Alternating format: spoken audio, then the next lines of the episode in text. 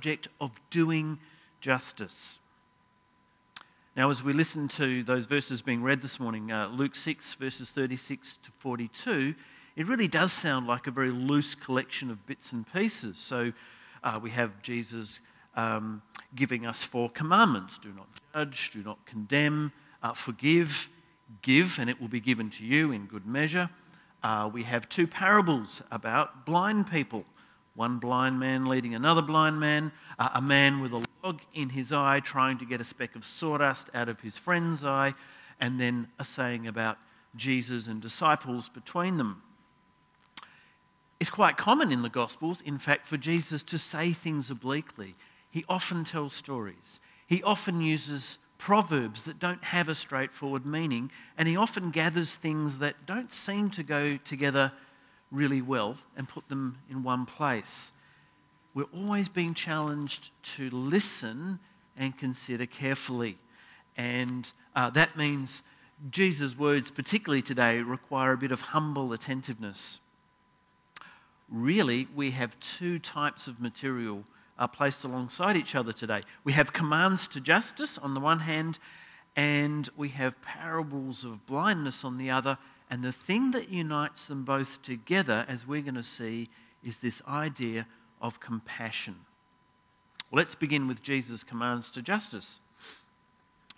Well, if the Golden Rule is the most widely known of Jesus' sayings uh, in, in, the world today, uh, then perhaps the, the saying of Jesus that has the most currency or the most value right now is found here in verse 37 Do not judge, and you will not be judged or the form that people know probably better from the Sermon on the Mount do not judge lest you be judged. Well, Luke, uh, Jesus strengthens this in Luke 6 by adding three other very similar statements do not condemn, and you will not be condemned. Uh, forgive, and you will be forgiven, which is not the theological concept of forgiveness of sins, it's actually uh, the legal concept of releasing someone from custody or quitting them from charges. So it probably reads more like drop the charges and the charges against you will be dropped. And then this very general statement give and it will be given to you in good measure. Well, we'll come back to consider those in a minute. You know, for the moment though, nothing is more important uh, or more popular in our society at the moment than the idea that nobody has the right to judge another person's preferences. Uh, the fierce debate that's going on in our society at the moment around issues like racial identity, gender identity, sexual preference are all prefaced by the idea that the individual's choice is sovereign. Uh, and as our current census showed us, that Australia becomes less and less Christian and more and more secular, we're finding that uh, traditional sources of absolute moral authority are being rejected in favour of the authority of the choosing individual. Uh, and that's probably uh, not better illustrated than the events that we saw happening in the US this week um, as the whole debate around the legality of abortion was, was brought up again. Uh, this is not so much a debate about Roe versus Wade as, as a debate between the individual versus traditional religious morality, and even perhaps the individual versus the state. So, what we have now are individual value judgments that have replaced absolute statements of value.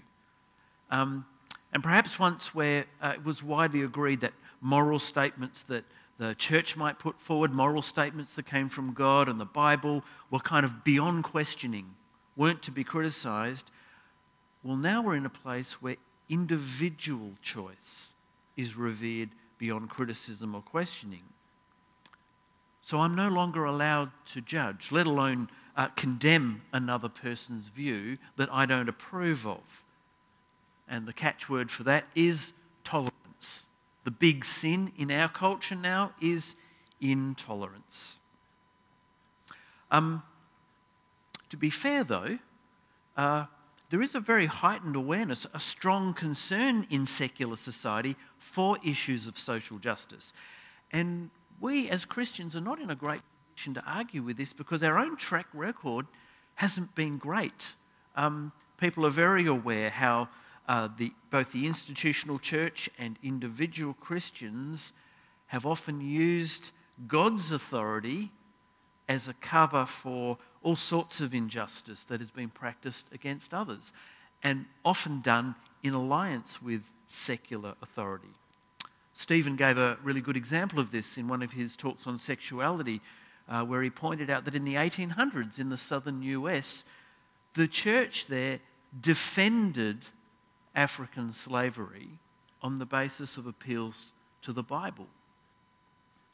So we don't have a great reputation these days. And in fact, we're even divided amongst ourselves. So in some quarters, there are those who think that Christendom still ought to be able to impose its set of values and morals on society as a whole on the basis that what's biblical must be obeyed. And as evangelicals, we're particularly attracted to that idea at times. But then in other quarters are those who feel compelled to agree with the ethics of tolerance, that not only should we not be imposing biblical ethics on other people, but in fact we should be revising biblical ethics uh, to make them fall into step with current values and current opinions. But there is a problem with the current cultural narrative that we need to expose. You see, it's all uh, very well to insist on tolerance as if tolerance is about creating space for everyone's point of view to have value because once everyone's individual value judgment is accepted as special and valuable, then in fact, nobody's value judgment ends up being special or valuable. And as Christians, we've known this for a long time. Because when the secular world tells us, well, you know, Muhammad and Buddha, Jesus, Confucius, they're all correct. Well, we know, in fact, that that's a statement that none of them are correct because they're all mutually exclusive. They all contradict one another. So, one of the problems we face in the present culture wars as a society is the insistence that nobody can claim uh, absolute moral authority to pass judgment on another person is itself an absolute claim to moral authority that, that assumes for itself the right to pass judgment on other people's values. So, the actual concept of the sovereignty of the individual's personal value judgments is facing a bit of an impasse. It's going to come undone. It's, it's a bit like the monkey sitting on the very branch that he's sawing off. So, in saying, do not judge, do not condemn, well, Jesus is neither being tolerant, like society is, but nor is he robbing individuals of their freedom to choose. And once again, we have to listen very carefully to Jesus' words here, lest we risk seriously misunderstanding what he's saying. Um, this word judge, in, in, Greek, like in English, it, it, um, it, it means, well, it means what it means. It's a neutral term. In fact, it means to decide, it means to discern, it means to exercise the ability to choose correctly between what is right and what is wrong. That's what a judge does. They look at the evidence in front of them uh, and they decide where blame lies or where blame doesn't lie. But unfortunately, in English, judge has taken on a negative uh, flavour. And now, when we hear judge, we actually hear the word condemn. But that's not what Jesus is saying when he tells us, when he gives us the command, do not judge, he's not telling us that we should stop evaluating claims to truth. In fact, elsewhere in the New Testament, we're urged to judge in the proper sense, to be discerning, to weigh things up, to seek the truth, to choose wisely between what is right and what is wrong. Well, in the story we heard from John chapter 8, a woman who is caught in the act of committing adultery is brought to Jesus. And the teachers of the law and the Pharisees press Jesus to make a judgment, based, of course, on the law of Moses, which insists that adulterers be stoned to death. What Jesus does here is surprising because he doesn't disagree with the law, but he does disagree with their right to prosecute the law. Let any one of you who is without sin be the first to throw a stone at her. He then returns to writing something in the dirt, and when he eventually looks up again, um, the teachers and the Pharisees are gone. Has no one condemned you? He asked the woman. No one, sir. Then neither do I condemn you. Go now and leave your life of sin. Jesus has not condemned this woman, but he has rightly judged her situation as sinful. Now, this is a story that's often taken as evidence of Jesus' open acceptance of all who come to him, and, and quite rightly so. But what this is not evidence of is Jesus' unquestioning, value free judgment of all who come to him. Leave your life of sin is, after all, a clear call to repentance. And we shouldn't miss that repentance is an important part of Jesus' announcement of the good news. So, the kingdom of God absolutely channel, challenges the authority of individual value judgments, but at the same time, it challenges my eagerness to judge others. And that's where Jesus' parables come to bear. Two dark comedies about blindness. Let's look at the second parable first, verses 41 and 42. Well, this takes up where Jesus' words about judging leave off. With a fool of a hypocrite who thinks he's going to remove a speck of sawdust from his friend's eye when he himself is hindered by what is literally, you know, a roof beam in his own eye.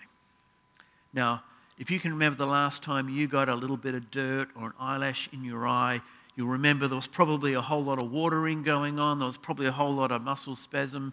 Uh, you wouldn't want to be the person trying to land an aeroplane at that point.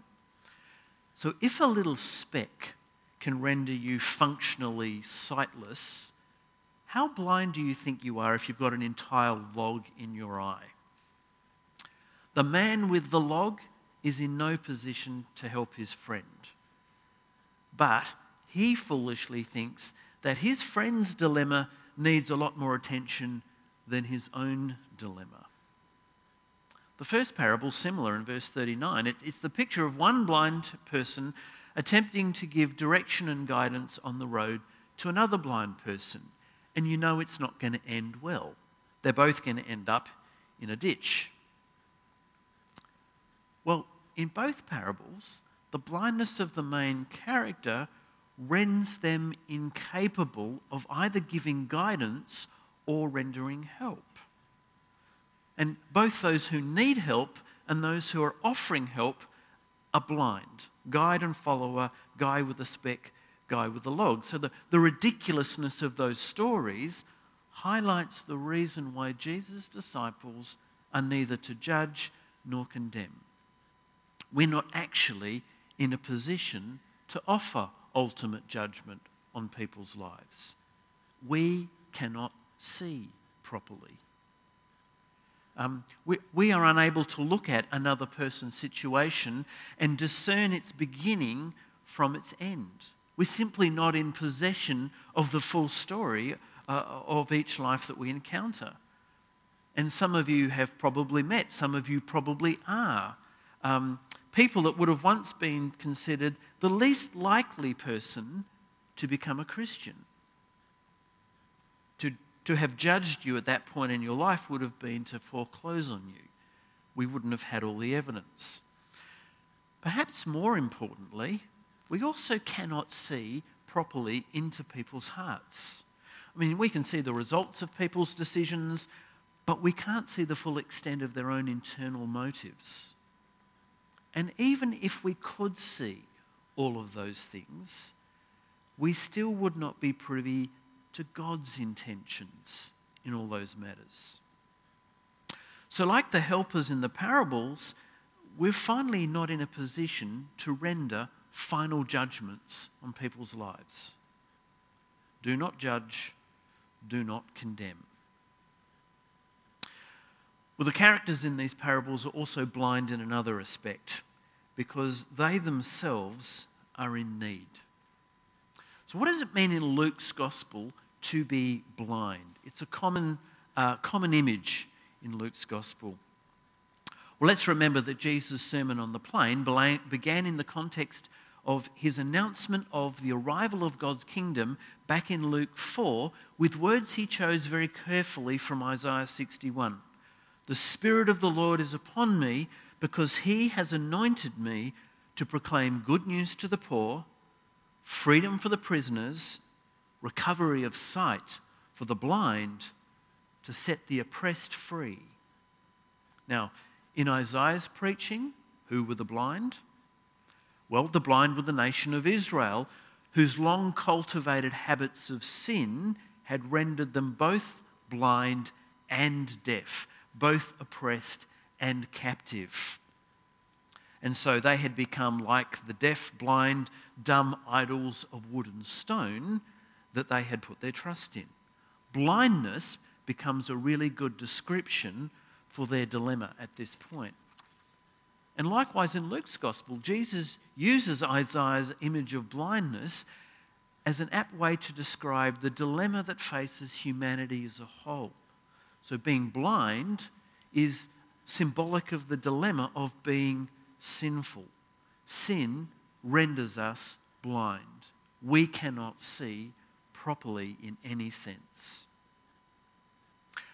But God does. He alone correctly perceives the beginning from the end of every matter. That's why Jesus is the first and the last, the Alpha and the Omega, the who is and who was and who is to come. Furthermore, Father, Son, and Holy Spirit alone see clearly into the intentions of every human heart. As the liturgy says, Almighty God, uh, unto whom all hearts are open, all desires are known, from whom no secrets are hid. And God sees every matter clearly in relation to every other matter. He alone possesses the wisdom to discern rightly and make judgments as to what is ultimately good and ultimately bad. So, right here is the end to both moralism my attempts to put people into moral straitjackets and to tolerance. My insistence that my personal value judgments rule the day. So, how are we then to live in the world of Jesus' disciples? How are we to negotiate these two extremes between moralism on the one hand and tolerance on the other? Well, the key word here, which pulls Jesus' commands and his parables together is the word we found in verse 36, which I've translated as compassion. Luke 6 36, be compassionate just as your Father is compassionate. Verse 36 is actually a hinge verse, so although there's a nice paragraph division there in your Bible with a nice little heading, in fact, all of this is bound together by this word compassion. It binds what Jesus has to say about being children of God with respect to loving our enemies to what Jesus goes on to say about mercy and justice in verse 37. Now, if you've got your Bible open in front of you, most of you uh, will have the word merciful in front of you in verse 36 rather than compassionate, which is the word I used. And far be it from me to disagree with expert New Testament translators, except that they're wrong. Um, because the translation merciful here, you know, misses a really important allusion to a key Old Testament text that Jesus' listeners would have heard at this point, and which, in fact, the same translators will translate with the word compassionate in the Old Testament. Exodus 34 6. And the Lord passed in front of Moses, proclaiming, The Lord, the Lord, the compassionate and gracious God, slow to anger, abounding in love and faithfulness, maintaining love to thousands, and forgiving wickedness, rebellion, and sin. Yet he does not leave the guilty unpunished. He punishes the children and their children for the sin of the parents to the third and fourth generation. Here's a text that echoes throughout the Old Testament It's the key text behind Psalm 103, which we heard this morning.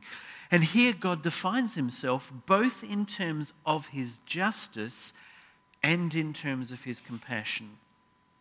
Because on the one hand, he is the judge who deals punishment to the guilty and even has just cause for anger.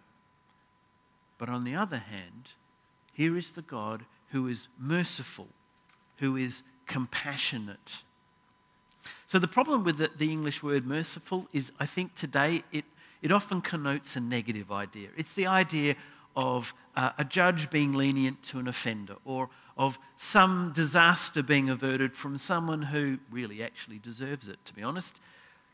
But the biblical notion behind the word merciful actually connotes something positive, and that's why I like the word compassion better. It's a word that seeks the positive good of another person. And in English, compassion literally means to suffer with. Compassion is that quality that enters into and shares the experience of another person. Jesus commands us to be compassionate because our Father is compassionate. And nowhere is God's compassion better seen than in the person of Jesus.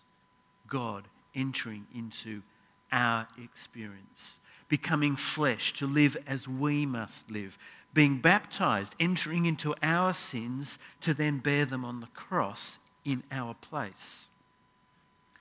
You know, compassion isn't some theoretical attribute that theologians talk about.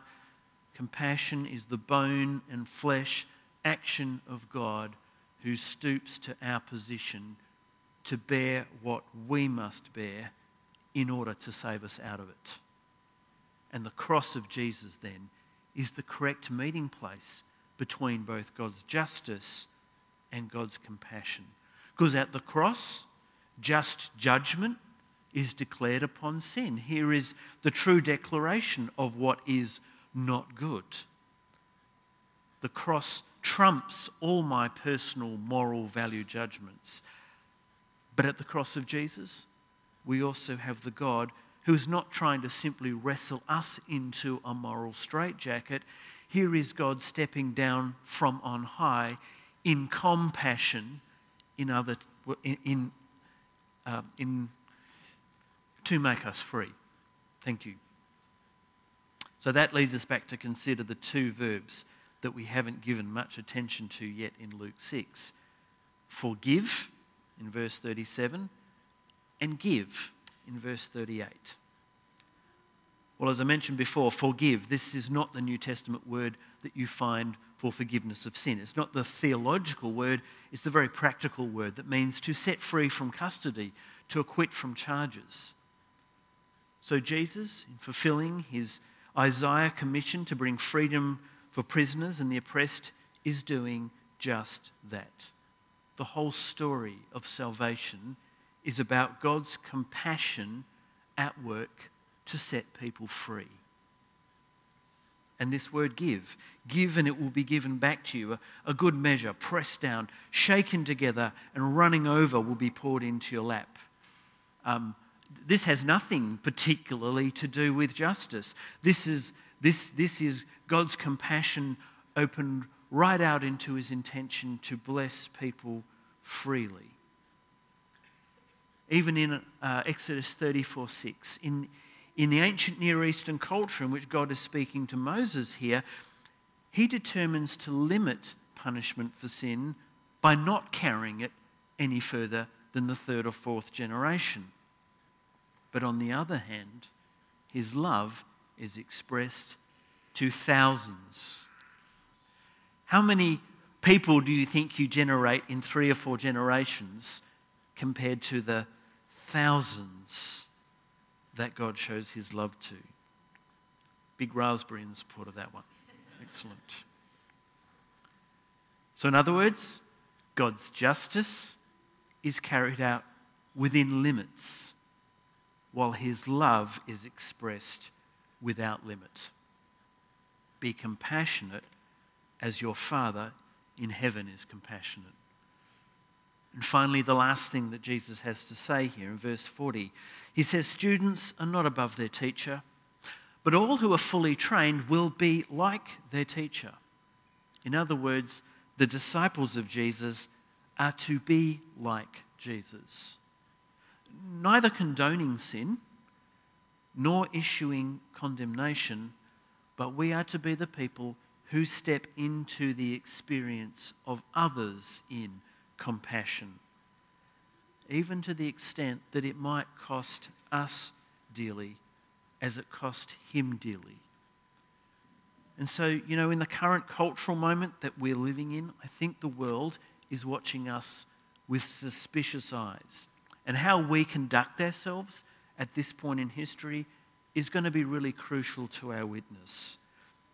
Today, Jesus gives us the word which, above all other words, should guide us in our interactions in the midst of culture wars, in the midst of our current unpopularity, and that's the word compassion. The Lord be with you.